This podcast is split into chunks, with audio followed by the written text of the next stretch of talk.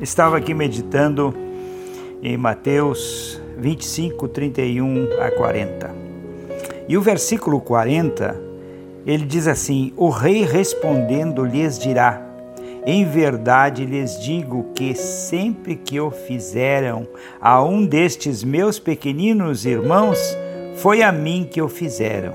Outro dia aconteceu que eu saindo de um restaurante, carregando ali um marmitex, vi um homem deitado no caminho assim. Me aproximei e perguntei: "Você gostaria de algo para comer?" Ele respondeu: "Sim".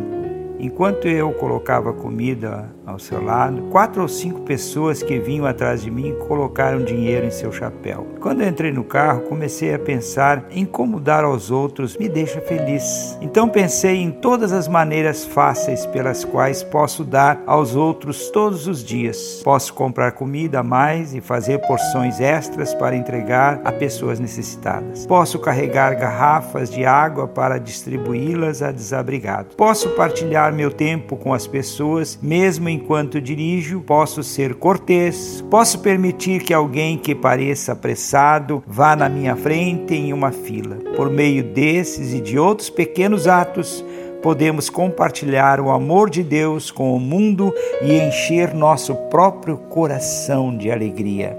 Mais bem-aventurado é dar do que receber. Está lá em Atos 20, 35. Vamos orar?